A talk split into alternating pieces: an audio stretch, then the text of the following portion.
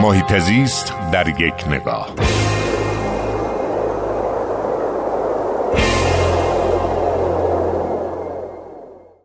به نام خدا. سلام عرض می‌کنم به سروران بزرگوار. خوش آمد میگم. حضورتون رو در 28 مین گفتگوی پردیسان.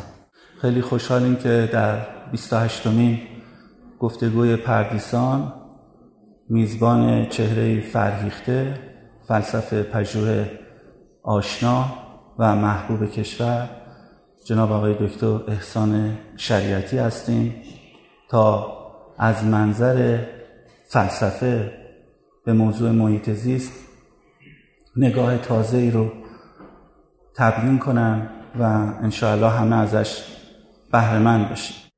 ما در 28 ماه گذشته فرزانگان و بزرگان زیادی رو در این سازمان میزبان بودیم و اونها هر کدوم تلاش کردند تا از منظری تازه و از تخصصهای بین رشته‌ای موضوع محیط زیست رو تبیین کنند.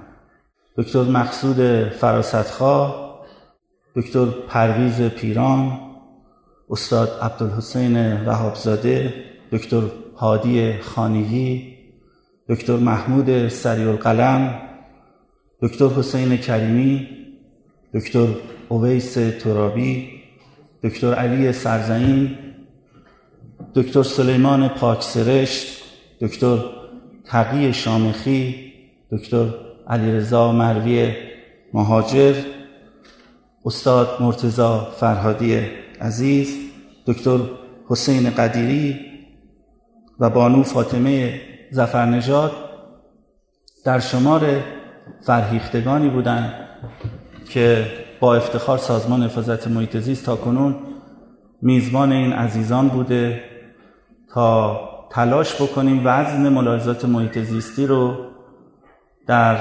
گفتگوهای بین مردم مسئولین افزایش بدیم. موضوعی که امروز می‌خوایم در موردش صحبت بکنیم موضوع بسیار مهمیه و شاید یکی از لکنت های جدی جامعه ما باشه. محیط زیست به سمت احیا می رود به سمت تاباوری می رود یا فرایندهای کاهنده کارایی سرزمین دست بالا رو دارند. ما در سرزمینی با هم صحبت می کنیم که رکورد نشست زمین رو در کره زمین در طول پنج سال گذشته دو بار شکسته.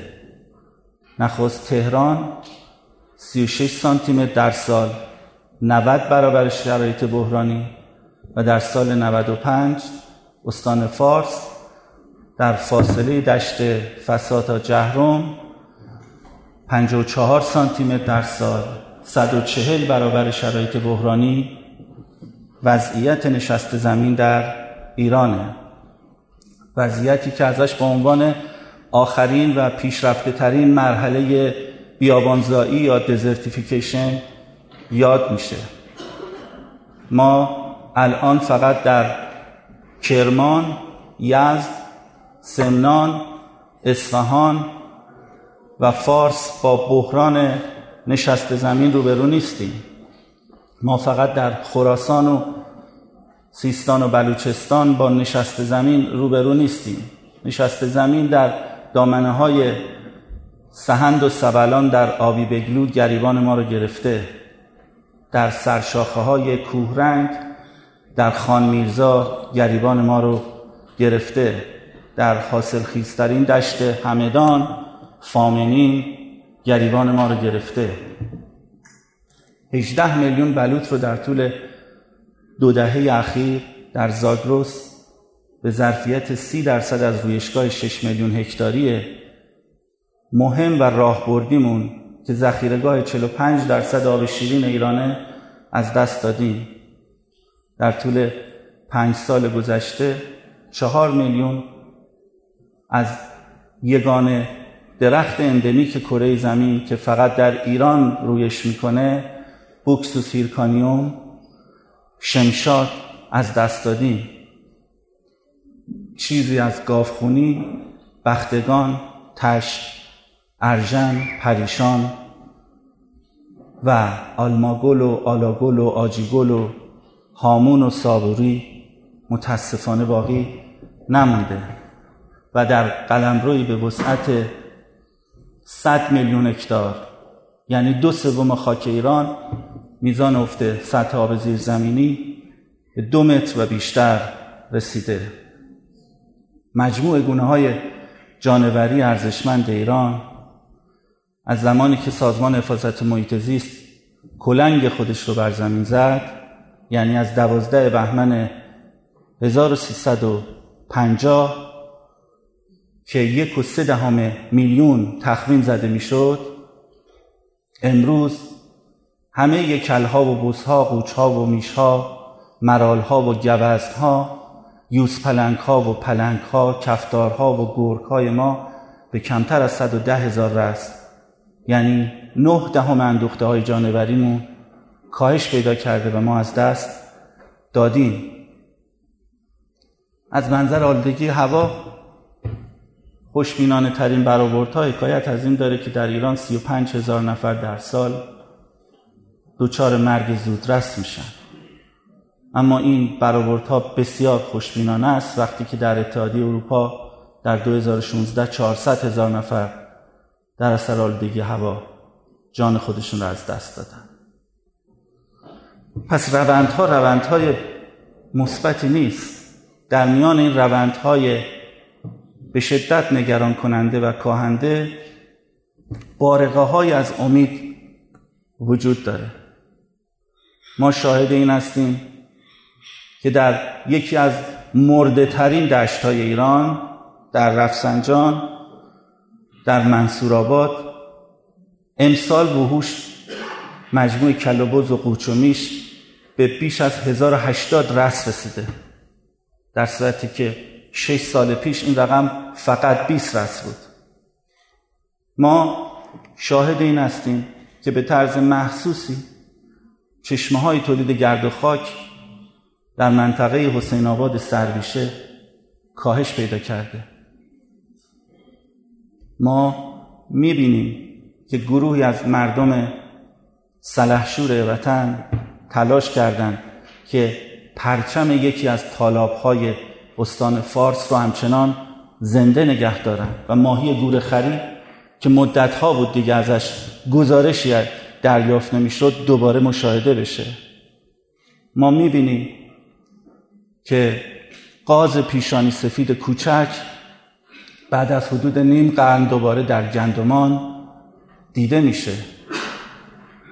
و ما شاهد بیداری محیط زیستی در ایران ایرانیان هستیم. ما می‌بینیم که هشتاد هزار نفر از اهالی زنجان به خیابانها میریزن. برای اینکه یک بحران محیط زیستی رو ریشهکن کنن ما می‌بینیم که مردم آبپخش در تنگستان به خیابانها میریزن تا جلوی یک طرح توسعه رو جلوی کلنگزنی یک واحد پتروشیمی رو بگیرن و می‌گویند ما توسعه نمی‌خواهیم. ما می‌بینیم که مردم در بیرهو در کوشکنار در پارسیان گاوبندی زنجیره انسانی تشکیل میدن. برای اینکه ساحل زیبای خلیج فارس که این روزها مورد حجمه عالیترین رهبر کاخ سفید قرار گرفته حفظ بشه. مردم شریف خوزستان کمربند انسانی شکل میدن برای حفاظت و سیانت از کارون. اینها همه نشانه های امیدوار کننده از تغییر نگرش ایرانیانه و احسان شریعتی امروز برای ما میگه که کدوم یکی رو باید باور کنیم. بیش از نیم قرن پیش علی شریعتی در سخنرانی مشهورش به نام ارزش چیست گفت یکی از صحنه های قهرمانی ملت فرانسه هنگامی بود که آلمانی ها تابلوهای نفیس نقاشی رنوار گوگن ونگوک لوترک و جورج سورا رو وقتی که با قطار به آلمان می بردند پارتیزان های فرانسوی کوشیدند تا سقف این قطار رو سفید بکنند. هزاران کشته دادند. اما سرانجام موفق شدند تا سقف این قطاری را که این آثار مشهور ادبیات و فرهنگ فرانسه درش حمل می‌شد سفید بکنن. برای اینکه هواپیماهای متفقین اون قطار رو مورد حمله قرار ندن. حرف پارتیزان ها این بود که حتی اگر این آثار به دست ما هم نمی‌رسه می‌خواهیم که سالم باشه و محفوظ باشه.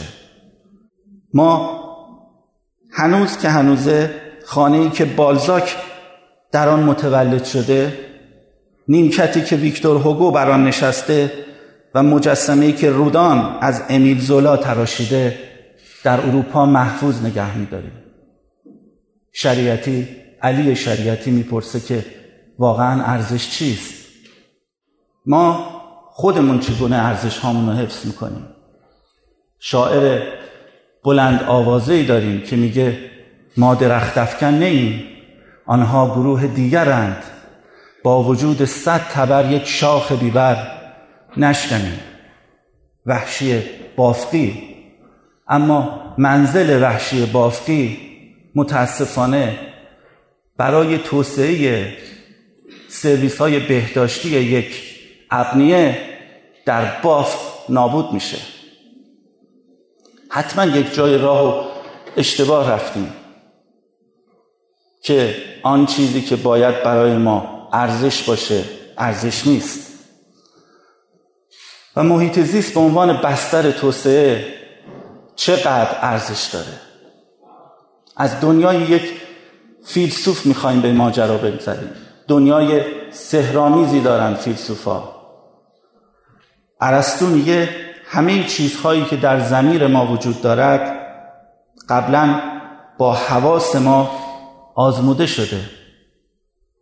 اما افلاتون کسی که سه هزار سال پیش در رساله ارودت آتیکا آتن فرسوده نخستین گزارش رسمی بیابانزایی رو منتشر کرد و هشدار داد که تخریب جنگل ها در اطراف دامنه های آتن به جایی رسیده که فقط غذا برای زنبورها وجود داره میگه چیزی در جهان طبیعی نیست که قبلا در عالم مثال وجود نداشته باشد. ما نیز چنین پارادوکس هایی داریم. حافظ میگه چو عاشق می شدم گفتم که بردم گوهر مقصود. ندانستم که این دریا چه موج خونفشان دارد. اما مولانا میگه عشق از اول چرا خونی بود؟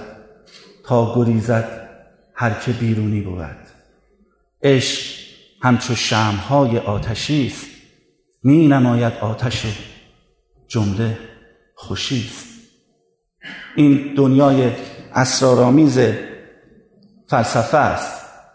فلسفه ای که هرکلیوس با جدیت و با اقتدار میگه امکان نداره شما در یک رودخانه بتوانید دو بار شنا کنید. بار دوم همه چیز تغییر کرده. چقدر تغییر کرده؟ ما امروز در خدمت کاوه مدنی عزیز هم هستیم. آقای دکتر لطفا تشریف برید جلو. خیلی عقب رفتیم. ما طبق قراری که خرداد ماه داشتیم می‌خواستیم که اتفاقا در مهما میزبان کاوه مدنی باشیم تا در گفتگوهای پردیسان از ماجرای آب برامون صحبت بکنه که بختیارمون بود و کاوه امروز در حیبت معاون آموزش و پژوهش سازمان حفاظت محیط زیست در خدمتش هستیم. دانشمند جوان خوشفکر و هوشمندی که بسیاری از ایرانیان و علاقمندان محیط زیست امیدوارن بتونه این کشتی طوفان زده رو به خوبی هدایت بکنه. همه باید کمکش بکنیم بیش از این وقت شما رو نمی‌گیرم. صمیمانه از شما خواهش می‌کنم تا احسان شریعتی عزیز رو سزاوارانه تشریف بکنید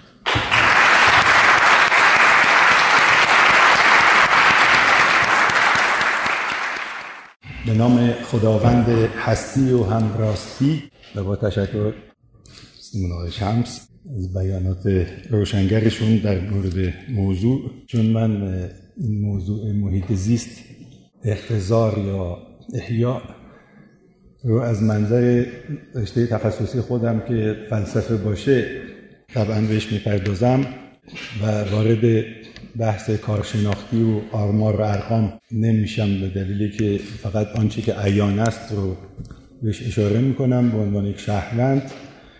و اون زاویه‌ای که ما کمبود داریم یعنی فکر می‌کنم اون تبیین فلسفی یا بینشی به اصطلاح محیط زیست اندیشانه چیزی که در غرب حالا بهش میگن مثلا اکوزوفی در معادل فیلوزوفی یعنی دوست داشتن حکمت فلسفه باشه. الان یک رشته به وجود آمده به نام اکوزوفی یعنی به اصطلاح حکمت اکو یعنی اویکو خانه منزل مسکن فامیل اکونومی اقتصاد مثلا میاد و اکولوژی یعنی بومشناسی هم مثلا میاد و ما احتیاج داریم به اندیشه ای که در مورد بومزیستمون و محیطی که درش میزینیم به شکل بنیادین بیاندیشیم و فلسفه در اصل اندیشه بنیادین هست قبل از اینکه یک رشته تخصصی باشه. و فلسفه معادل هایی در فرهنگ های مختلف داره که در خطه ما فرزانگی ایران از ایران باستان تا حکمت اسلامی تا دوره معاصر ما هم سنخ و سبک خاص خودمون از فلسفه داریم ولی به هر حال فیلوزوفیا یک فراورده و پدیده به یونانی هست.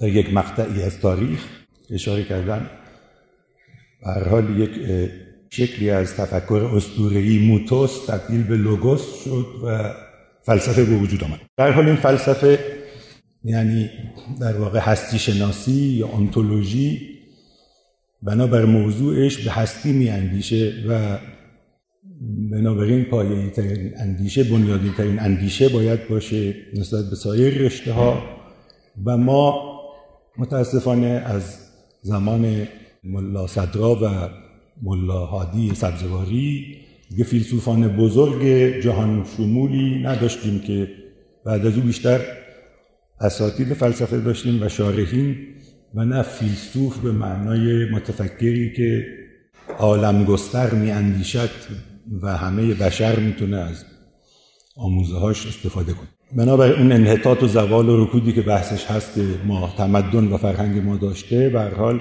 ما چهره های جهانی فلسفی رو مثل ملا آخرینش بوده و اولینش هم فارابی و ابن سینا بودن.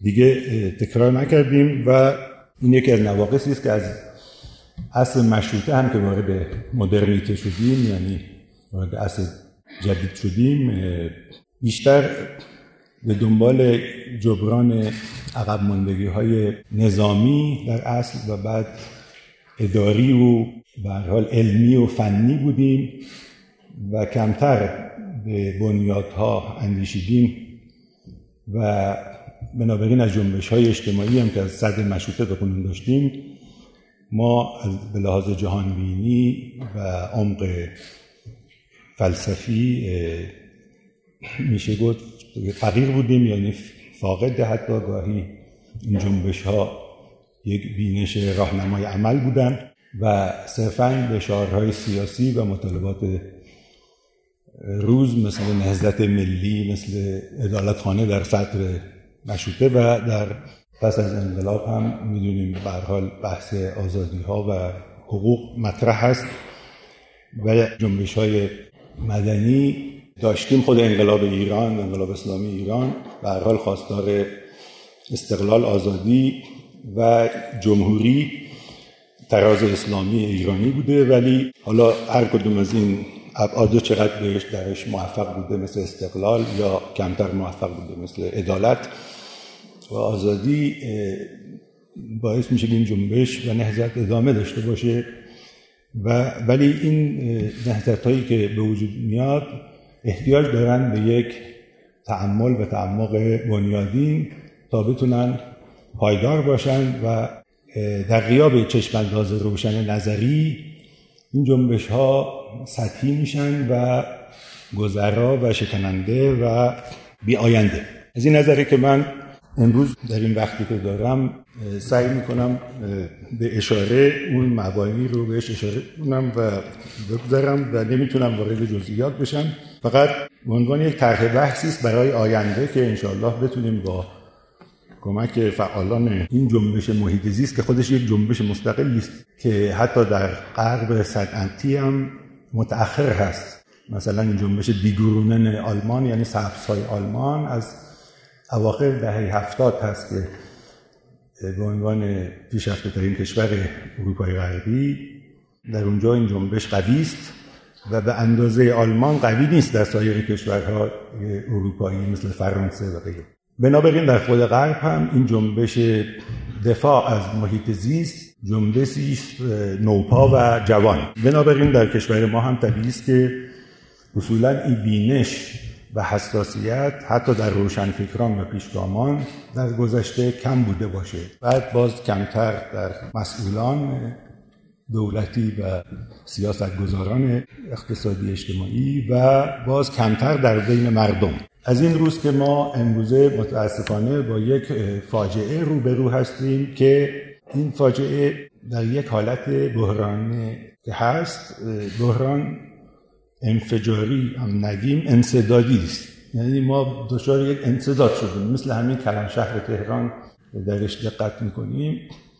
می‌بینیم انگامی که همه میان که برن دیگه سر کار اونجاست که قفل میشه و دیگه در واقع کسی نمی‌تونه تکون بخوره. این وضعیت انصداد ناشی از تمام سیاست هایی است که اگه بخوایم عمیقتر با صحبت کنیم یعنی خارج از بحث جناحی و سیاسی دورانی به نظر من محصول مجموع سیاست های کلانی است که در صده گذشته در نظام گذشته و فعلی تعقیب شده و ما الان با محصول این بنا و زیر ساخت هایی که در گذشته پایش ریخته شده روبرو هستیم و بنابراین می‌تونیم دو نگاه بدین بینانه داشته باشیم یعنی بگیم این اصولا اصلاح پذیر نیست. حالا در به شوخی می‌گفتن یک هیئت ژاپنی آمد تا تهران و گفت این برای زلزله مطالعه کنیم چگونه باید اصلاحش کنیم. بعد خلاصه بعد از مطالعات زیاد ناامید شدن رفتن. چون گفتن که اینها یعنی این شهر چنان ساخته شده که قابل اصلاح نیست. حالا این نگاه بدبینانه هست و یک نگاه خوشبینانه هم هست که فرمودن آقای دکتر که بارقه های از امید هست که من خودم جز به نگاه دوم احساس می‌کنم هستم. یعنی امیدوارم به آینده به دلیلی که ما جامعه هستیم جوان به جوانان در کشور اکثریت دارن خوشبختانه هنوز و جوان بنا تعریف یعنی نیروی سالم و نیرویی که می‌تونه تغییر بده. وضعیت فعلی رو و آینده داره و بنابر همه مشخصاتی که جامعه جوان داره. اما به شرط اینکه این نیروی جوان بتونه ازش دفاع بشه و در جراحی که لازمه این بخش سالم بدن از بخش بیمار تفکیک بشه و بنابراین ما فراتر از خوشبینی و بدبینی باید حالا یک بحث واقع بینانه داشته باشیم که چگونه میشه از این بنبست برون رفت. باز اشاره می‌کنم که بحث من کارشناختی نیست. فقط من می‌خوام بگم که ما برای اینکه هر راهکار برون رفتی رو در پیش بگیریم احتیاج به یک مبانی داریم. این مبانی است که امروز ما می‌خوایم بهش اشاره کنیم. خب یکی از موانع می‌تونه بحث فرهنگی باشه. پرسش مرکزی الان من این است که با توجه به اینکه تمام آموزه های ملی ما و فرهنگی ما چه از نظر قومی نشونگر یک نوع نگاه احترام آمیز نسبت به طبیعت و بومزیست هست مثلا فرض کنیم شما از متون اساطیر ایران باستان که شروع کنین فرض کنیم در اوستا ما می‌خونیم که می‌بینیم که انسان ها از جانوران و گیاهان آبها ستایششون جدا نیست. میگه روانهای ستوران پرورده را می ستایم جانوران زمینی را می ستایم فروشی های همه این جانوران یعنی روانهای این جانوران را می ستاییم همه آبها را می ستاییم همه گیاهان را می ستاییم همه فروشی های نیک توانای پاک اشونان یعنی روانهای پاک درگذشتگان را می ستاییم می بینیم همه پدیده های طبیعی هم ردیف ستایش میشن.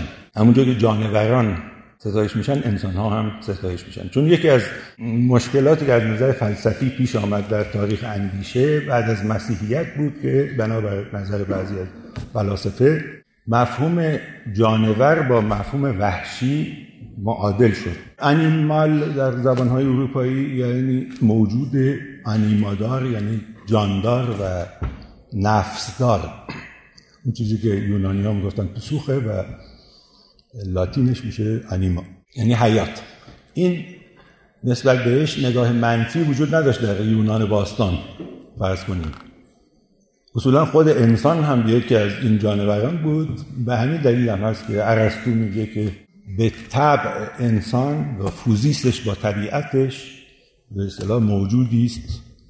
لوگیکون یعنی سخنگو یا منطقی یا عقلانی یا پولیتیکون یعنی موجودی مدنی و سیاسی. به طبع یعنی با فوزیست. این فوزیست یعنی طبیعت به نگاه یونانی پایه همه و سرمشق و پارادایم همه اصطلاح بحثاست و خیلی اهمیت داره. اصولا میشه گفت همونطور که در قرون وسطا صده های میانه خداست که الوهیت حاکم به عنوان پارادایم و سرمشق و سرنمون در عصر باستان یونانی به حال طبیعت هست. وقتی هم که ارسطو میگه که بعضیا به طبع مثلا برده زاده میشن بعضیا به طبع ارباب اینجا بحثش حقوقی نیست. همونجور که بعضی ها باهوشن بعضی ها کم هوش بعضی ها زشتن بعضی ها زیبا بعضی ها ارباب داده می‌تونن بشن. تعبیر فردوسی به گوهر داریم و هنر داریم. گوهر بعضی ها برای فرض کنیم شاهی بعضی ها برای فرض کنیم بندگی است. این نگاه طبیعی است. در ایران باستان هم همین نگاه وجود داره. مثلا در ادامه همین اساطیر و اوستا و ایران باستان باز در فردوسی می‌بینیم که در فردوسی همونجور که حالا در به تعبیر استاد شفیعی کتکنی یک بحثی در ادبیات ما هست به نام اصل تشخیص یا تشخص که طبیعت و پدیده هاش همه خردمندن و یک شخصیتی دارن. و ما در بحث صور خیال میگن که ایشون تصرفی است که ذهن شاعر در اشیاء و عناصر بیجان طبیعت می‌کند و از رهگذر نیروی تخیل خیش به دانها حرکت و جنبش میبخشد. در نتیجه هنگامی که از دریچه چشم او به طبیعت و اشیاء مینگریم همه چیز در برابر ما سرشار از زندگی و حرکت و حیات است. مثلا فرض کنیم در شاهنامه فردوسی که اسطوره های قومی ما را به شکل حماسی باز پردازی می‌کنه باز می‌بینیم که چگونه این هماهنگی سمبیوز بین طبیعت و انسان و قهرمانان وجود داره که فرض کنیم در سوگ این بیگناهانی مثل سیاوش ماه خورشید هم سیاه پوش میشن و یا گیاهان افسرده میشند و چو پیوسته شد مهر دل بر جهان به خاکنده آرد سرش ناگهان. تو از وی به جز شادمانی مجوی به باغ جهان برگنده مبوی. ز جهان شد شباغ بهار هوا پر ابر و زمین پر نگار.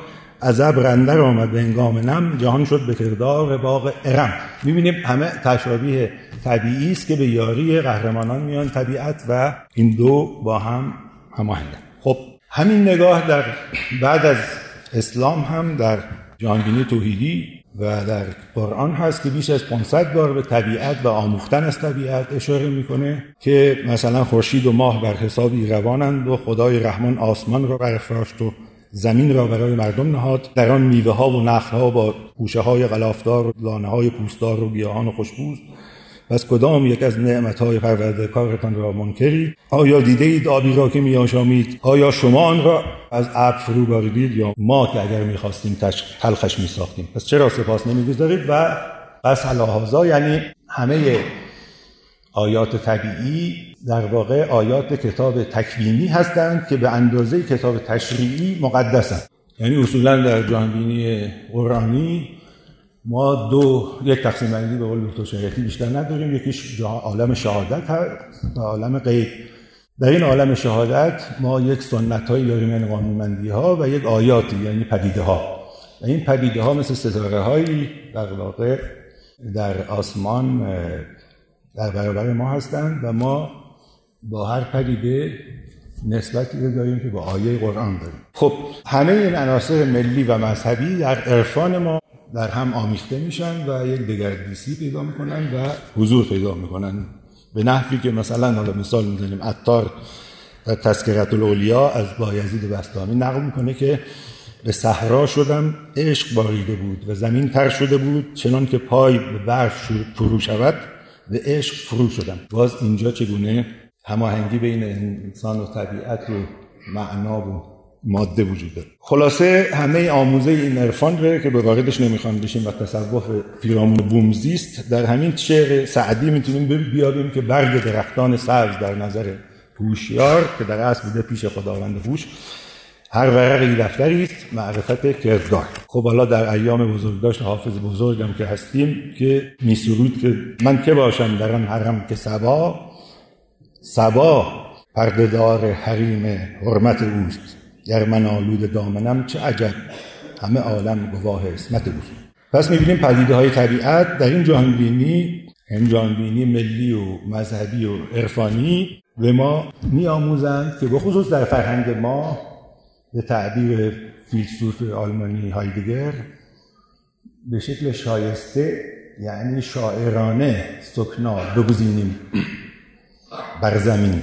که تعبیری باز از هولدرلین شاعر آلمانی. ولی ما اصولا در کشور شعر زندگی می‌کنیم. یعنی همین فلسفه ما به شکل شعر بیان شده. بزرگترین متفکرینمون در واقع شاعران بزرگی مثل مولوی و دیگران هست خب با این مقدمه فرهنگی و عقیدتی ما پس از انقلاب در کشوری هستیم که در حال به استقلال رسیدیم. و یک حاکمیت بومی و دینی مدعی هستیم که میزیم بنابراین همه عناصر فرهنگی ما باید معید این باشن که ما به بومزیست و محیط طبیعت و نحوه زیستمون به اونها احترام می‌ذاریم و نحوه زیستمون شایسته و الگویی باشه برای بشریت. اما درست همین ایرانیانی که اینقدر براشون تهارت و پاکی و نور و راستگویی مهم بوده از عصر قدیم که به قول نیچه اصلا میگه فضیلت ایرانی این است که راست بگو. همون مشارش به تعلیم پندار نیک گفتار نیک است و نیکی که اصولا نیکندیشی و جدا کردن نیکی از بدی و پاکی از پلیدی کار ایرانیان در تمدن هندو ایرانی. شما الان اگه در هند برین می‌بینید این تفکیک وجود نداره بین پاکی پلیدی به خدایان نیک و بد هم آسوراها و اهوراها مکملند در فرهنگ اساطیری هندی.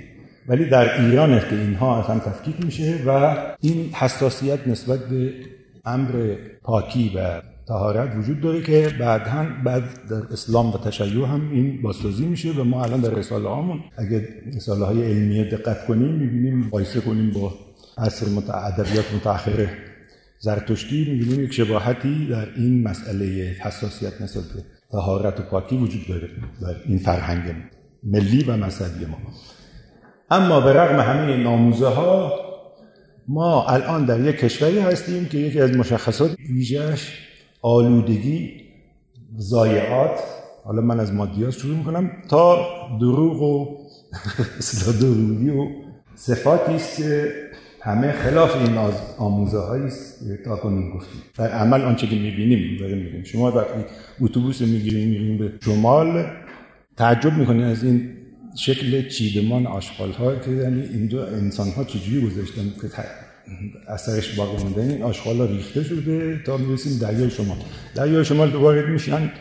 بعضی از توریست های تهرانی اینها با خود ماشین میگن میرن توی آب که موتور بشه جستشویی میشه. بعد شما وقتی میرید تو دریا ببینید این نوشابه ها و این پلاستیک ها اینا به سر شما هجوم میارن و پوشک بچه اون چی حالا این میزان از تولید زباله در کشور در کشوری که کشور پاکی و تهارت و نور و روشنایی و راستی هست مشابه از نظر روانی هم این میزان از نفاق و درو و درویی که در ما یک حالت اسکیزوفرنی یعنی چند پارگی احساس میشه که میگن به شوخی ایرانی ها. یک جور میاندیشن یک جور حرف می‌زنن یک جور عمل می‌کنن و یک جور هم دلشون می‌خواد.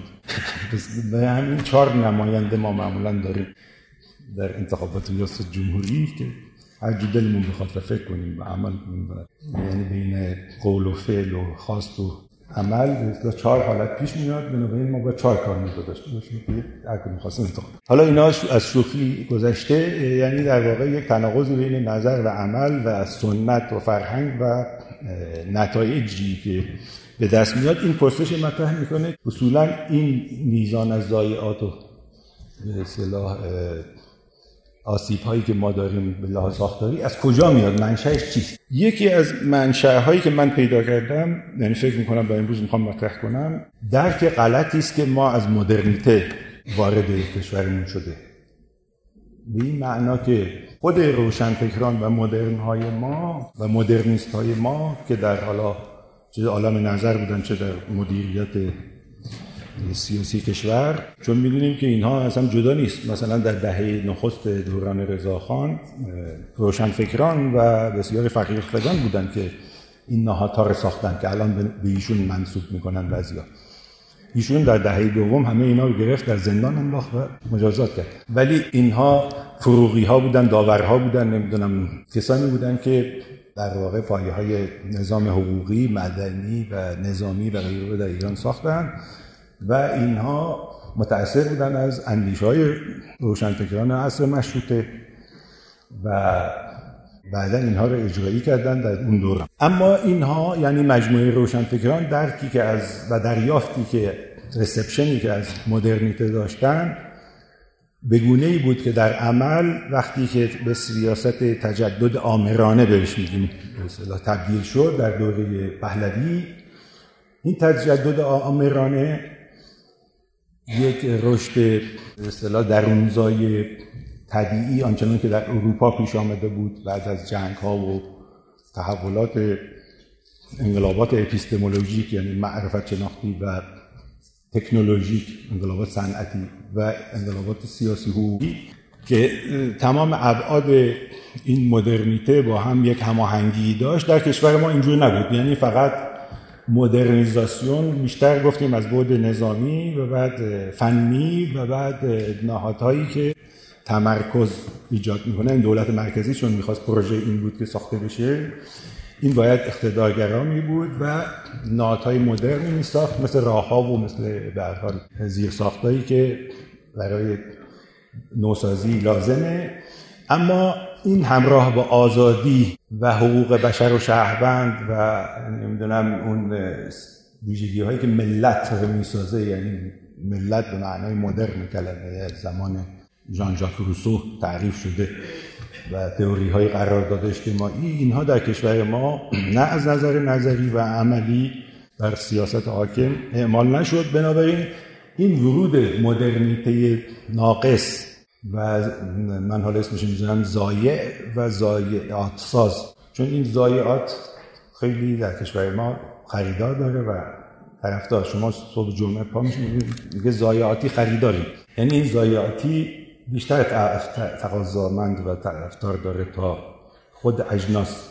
یعنی اگه نو باشه کمتر می‌خرن. تا اون ضایعات که بشه مثل خریده بشه این خودش یه از معما هست به حال این مدرنیته نتیجهش این میشه که ما یک مجموعه از ضایعات داریم و شما از ما دفتر کاری داریم در مرکز شهر که جنوب تهران باز میشه پنجره. چون به شمال تهران که مینگریم مثلا این کوه ها و برج میلاد اینها خیلی قشنگتره. ولی وقتی به جنوب نگاه می‌کنین این پشتبان ها رو می‌بینین فکر می‌کنین یک مشت حلبی رو هم ریختن و این شهر اصولا ریختی نداره. یعنی به این معنا که این شهر هر شهری باید یک تشخصی داشته باشه. مثلا شما فرض کنیم الان اشاره کردن در اروپا چگونه آثار هنری نگه میدارن.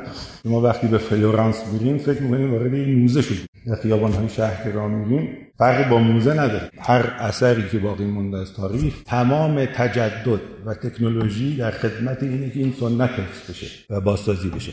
اما تجدد در کشور ما عبارت از این است که ما شهرها رو اون مرکزش بزرگراه می‌سازیم یعنی چه چهارراهی می‌سازیم و چند تا روغنگیری و اینا و این شهرها دیگه با هم فرقی نداره. الان شما در مشهد برین به تدریج این میدان ها کوبیده میشه تبدیل به چهارراهی بزرگ میشه برای که ماشین ها بتونن رد و این فرقی دیگه با اصفهان با شهرهای دیگه نخواهد نداره. هر شهر تشخصش از دست داده حالا تهران هم به این میدان مرکز حسن آباد که باز اونجا رو البته حفظ کرده میراث فرهنگی کمی مقاومت کرده. ولی بقیه شهر تشخصی نداره. این شهر اصلا از نظر تاریخی تاریخ گونه. مگر اینکه بریم به اصطلاح یه خانه منظویر جدا کنیم از مجموعه. هست خانه هایی که هنوز باقی مانده یا آثاری. ولی این در محو در یک کلیتی همچنان که استعدادهای بزرگ هنری و فکری ما محو در یک از نظر زیبا شناختی رو نگاه می‌کنیم استتیک به شهر. ما می‌بینیم در این که شهری که اینقدر استعدادهای بزرگ در سطح جهانی به رسمیت شناخته میشن داره ولی این چقدر زشته از نظر زیبایی شناختی مثلا معلوم نیست این رو از کجا می‌گیرن این مدلشه از مثلا امارات گرفتن از ترکیه گرفتن از کدوم منبع استتیک و زیبایی شناسی اینها الهام می‌گیرن در زیباسازی شهر. و بنابراین می‌بینیم آثار گرانقدر و بزرگ گم میشه در بین یک آثار به اصطلاح نازلی از نظر هنری و معنوی. خب همین حالت هم هست در کلیت یعنی شهر و در این جنبه استتیک و زیبایی شناسی رو می‌تونیم تعمین بدیم در سیاست های کلان که کارهای درست نیروهای مثبت گم میشن در تاریخ امیرکبیرها تا مصدقها گم میشن در یک مجموعه از شخصیت های کاذب و وابسته و فاسدی که در تاریخ ما در سیاست یا در اقتصاد و در حوزه‌های مختلف حتی فرهنگ داشتیم و بنابراین توازنی نیست و تفکیکی نیست و ما دوچار این اختلالات میشیم.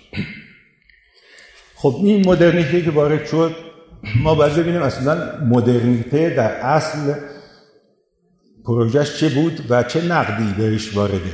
اونم به اشاره من بود مدرنیته من به سه بخش تقسیم می‌کنم. یکی مدرنیته در حال زایش که این یک مشروعیت داره به قول این متفکر آلمانی هانس بلومنبرگ کتابی داره به نام مشروعیت عصر مدرن که در اونجا میگه که برخلاف تئوری هایی که میگن این مدرنیته فقط یک سکولاریزاسیون گذشته بوده بنابراین چیز نوعی ساخته نشده. نظریه پردازانی مثل کارل شمیت و دیگران ایشون می‌خواد استدلال کنه که نه مدرنیته یک مشروعیتی داره به دلیل اینکه انسان آمد در برابر طبیعت در برابر خدا نمایندگان این خدا خودش رو خاص حقوقش رو و کرامت خودش رو برش تاکید کنه. این دوره اولیه مدرنیته است اومانیزم رنسانس در ایتالیا و رفرماسیون دینیست در آلمان و انسان می‌خواد در واقع تصدیق بشه این بهش میگن به آلمانی زلپس به هاپتون یعنی برخیش تایید و گواهی دادن تصدیق کردن خود. که اینجا مشروعه. این دوره انقلابی و جوان مدرنیته اومانیست و رفرمیست است رفرماتور هست. دوره دوم زمان که این در قرون 15 و 16 هست ما در قرون بلوغ مدرنیته دوره دوم با یک پروژه دیگه مواجه میشیم جهش کیفی که در نزد دکارت می‌بینیم که میگه ما باید ارباب و مالک طبیعت بشیم. روی میز رو پاک کنیم و عالم و آدم از نو بسازیم. این بینش راسیونالیستی یعنی عقل گرایانه دکارتی هست. که فرانسوی ها بهش مفتخر میگن ما روحیه کارتوزیان یعنی دکارتی متدیک داریم که می‌خوایم از صفر بسازیم اندیشه رو و بعد جهان رو. و خب این دوره بلوغ مدرنیته است که در با عصر روشنگری یعنی قرن 17 و 18 و 19 ایدئولوژی ها میشه ادامه دید. دوره بلوغ مدرنیته است که جنبه مثبتش انقلابات صنعتی و سیاسی و معرفتی هست علمی هست که پیش میاد و جنبه منفیش استعمار هست به این معنا که این مدرنیته برای خودش یک رسالت تمدن بخشی به جهان پیرامونی وحشی قائل و استعمار رسولان یعنی آبادانی و به اصطلاح ترجمهش میشه ادعایی که می‌کردن رسالت civilisatrice یعنی تمدن بخش ژول فری ها و دیگران. در فرانسه می‌گفتن ما باید بریم این به اصطلاح کشورهایی مثل کشور عربی و اینهایی که تحت استعمار گرفتن. اینها رو در واقع بهشون تمدن بدید خب دوره استعمار داریم بعد دوره بردگی داریم یعنی آمدن در آفریقا و این سیاه رو گرفتن و بردن امریکا و اروپا که هنوز آثارش هست. این دوره بردگی است. باز جنبه منفی دیگه این مدرنیته تا دوره جدید که جنگ های جهانی است و توتالیتاریزم ها یعنی مدرنیته منحرف. اینا خودش ایدولوژی مدرن یعنی فاشیسم و کمونیسم که اینها فرزندان ناخلف خود مدرنیته هستند و اینها جنبه های منفی این پروژه مدرن بود. که از نظر حالا بحث محیط زیستی زایعات و بیماری ها و آسیب هایی که ایجاد کرد نهایتا به اینجا رسونده این پروژه های مدرنه که ما متفکرین داریم که متوجه این غیر عقلانی بودن عقل محورانه به ظاهر در پوش عقل محوری غیر عقلی بودن این پروژه‌ای که انسان برای عالم داشت شدن و خواستار تجدید نظر در این به اصطلاح نحوه برخورد و روی کرد نسبت به عالم و طبیعت و هستی که حالا اینا متفکرین آی دیگه اسمش بردیم ولی متفکرین دیگه مثل هانس یوناس در زمینه اخلاق داره که ایشون کتاب معروفش اصل مسئولیت Prinzip Verantwortung Verantwortung یعنی به آلمانی پاسخی است به کتاب متفکری دیگه که در آغاز قرن به نام ارنست بلوخ اصل امید رو داشت. در آغاز اصل قرن بیستم ما با امید به تغییر جهان و ایدئولوژی انقلابی سر کار داریم و در پایان قرن که شکست ها و فجایع رو می‌بینیم و ضایعات این پروژه های مدرن و ایدئولوژیک رو با بحث اصل مسئولیت که ایشون میگه که ما هر کاری انجام میدیم باید برای نسل های آینده پاسخگو باشه. مسئولیت به زبان های اروپایی یعنی پاسخگویی. رسپانسابیلیتی در حالی که در زبان ما وقتی میگیم مسئولیت یعنی پرسش کردن. همین دلیل هم هست که من به شوخی میگم که ما از مسئولین فقط می‌تونیم پرسش کنیم و اونها پاسخگو نیستن چون responsibility فرق داره. اصطلاح مسئولیت. مسئولیت یعنی که فقط ما می‌تونیم از اینا سوال کنیم. ولی اینا responsible نیستن یعنی پاسخگو الزاما نیستن چون از مفهومی هم فرق. حالا این یک شوخی بود ولی ایشون میگه در این کتاب به اصطلاح اصل مسئولیت اخلاقی برای تمدن تکنولوژیک در 1979 نوشته شده. که این پرومته زنجیر گسیخته می‌دونیم که پرومته از ایزدان یونان بود که برای انسان آتش آگاهی را آورد. ولی الان میگه این نماد انسانی زنجیر گسیخته و علم به او قدرت هایی که تاکنون ناشناخته میبخشد ناشناخته بوده میبخشد و مدیریت امیال لجام گسیخته او نیازمند نوعی اخلاق است که با اجماعی آزادانه موانعی ایجاد کند تا قدرت انسان موجب لعن و نفرین وی نگردد. یعنی خود این قدرت انسان موجب بدبختی و شونبختیش نشه. ما باید اخلاق جدید عصر تکنولوژیک بیاندیشیم و در کتاب دیگرش به نام اخلاقی برای طبیعت میگه که سیاره ما بیش از حد دچار تجمیع جمعیت شده. بیش از حد گسترش یافته ایم یعنی نوع بشر. زیادتر از حد در عمق نظم اشیاء نفوذ کرده ایم. تعادل و توازن طبیعی رو به هم زد بسا بر هم زده ایم و بسیاری از انواع را به انقراض محکوم ساخته ایم فناوری و علوم طبیعت ما را از وضع طبیعی سوژه‌ای تحت تسلط طبیعت به ارباب طبیعت تبدیل کرده. این وضعیت مرا برانگیخت تا ترازنامه فلسفی ترسیم کنم و پرسشی را مطرح که انسان آیا با توجه به ماهیت اخلاقی خیش حق دارد چنین وضعیتی را تحمل کند؟ آیا از این پس در برابر چیزی که در گذشته وجود نداشته یعنی به نوعی وظیفه اساسا جدیدی فراخوانده نشده ایم و آن این که مسئولیت ما نسبت به نسل‌های آینده و وضع طبیعت در زمین را بپذیر می‌بینیم که در واقع دارن میاندیشن به آینده متفکرین جدید یعنی آینده ای که تکنولوژی با دستگاهی هایی که بشر در طبیعت کرده و ضایعات و بیماری ها و آثار مخربی که به جای گذاشته. حالا این بحثی است در خود مدرنیته با همه شکل کامل و گفتیم متوازن خودش که در غرب بوده. حالا در کشور ما این مدرنیته که به شکل ناقص هم آمده طبعا به این شکل اثراتش رو می‌بینیم که دیدیم یعنی برهم خوردن نظام سنتی بعد از انقلاب ارزی که شد سرازیر شدن روستاییان به شهرها مهاجرت ها بزرگ. تمرکز گرایی که در کشور هست در کشور ما در تهران همین چیزی متمرکز شده.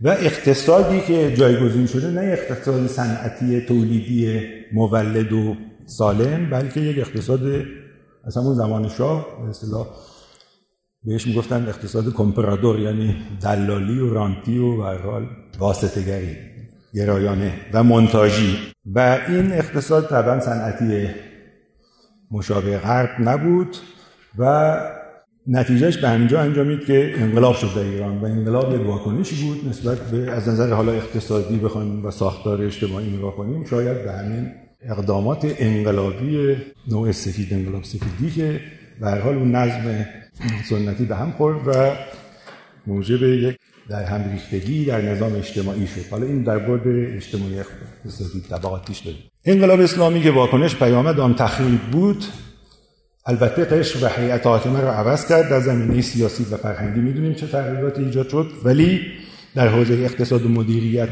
و نظام تولیدی عمران به رغم همه تلاش های اولیه انقلابیون در راهسازی ها و در نمی‌دونم توسعه مناطق روستایی و حاشیه نشینان و نمی‌دونم جنوب شهر تهران دیگر تلاش هایی که شد در دهه های بعد گویی عقب نشینی پیش آمد و همون پروژه ها و سیاست های اصطلاح پیشین از سر گرفته شد و حتی تسریع شد به شکل بی ای یعنی سیاست های خصوصی سازی بخش های دولتی بعد این مهاجرت روستاییان به شهرها تمرکزگرایی پایتخت محوری همه اینا و خلاصه یک رشد شگفت انگیز اصطلاح یک نوع بورژوازی تازه به دوران رسیده بیریشه و بیفرهنگی که این شدت دستکاریش در به اصطلاح طبیعت و در زیر ساختای کشور حالا ها و بزرگراه ها و تراکم سازی ها و اینها و نوعی خلاصه نوسازی بی ملاحظه نسبت به بومزیست و میراث فرهنگی در پیش گرفته شد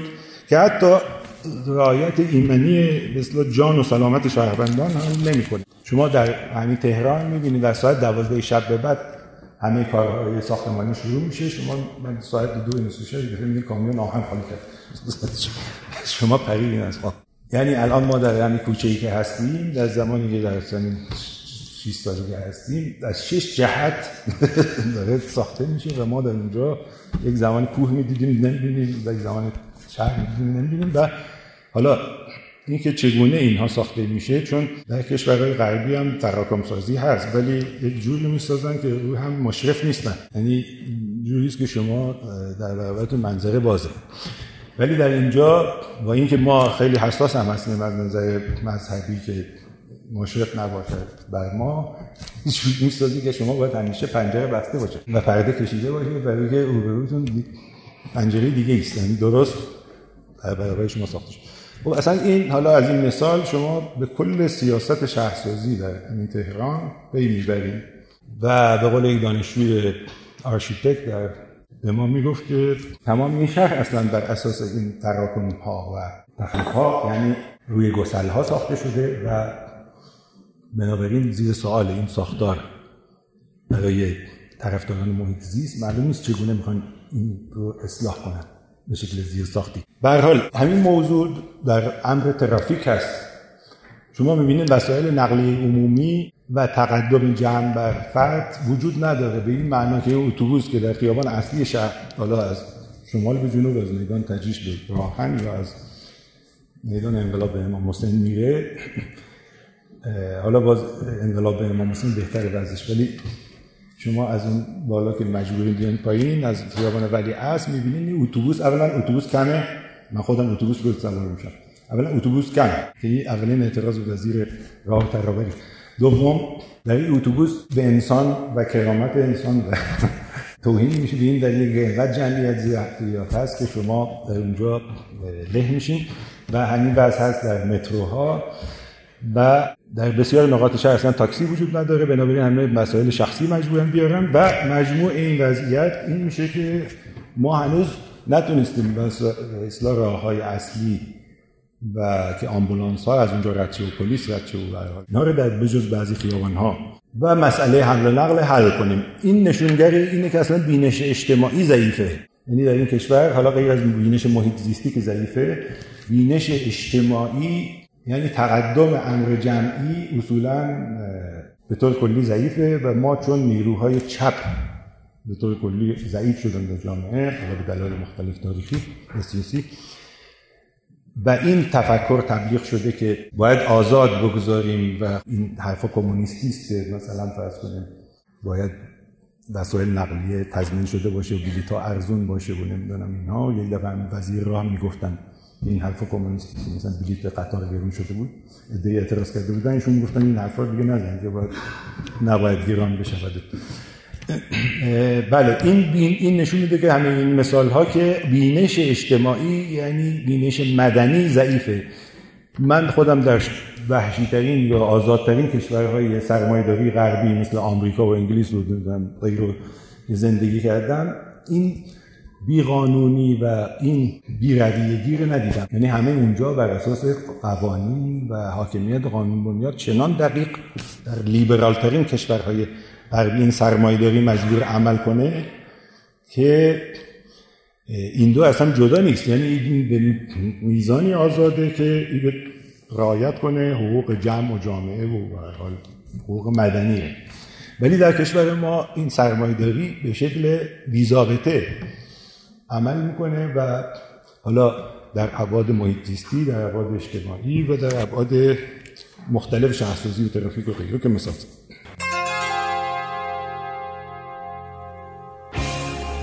هر جا حال محیط زیست خوب است حال مردم خوب است.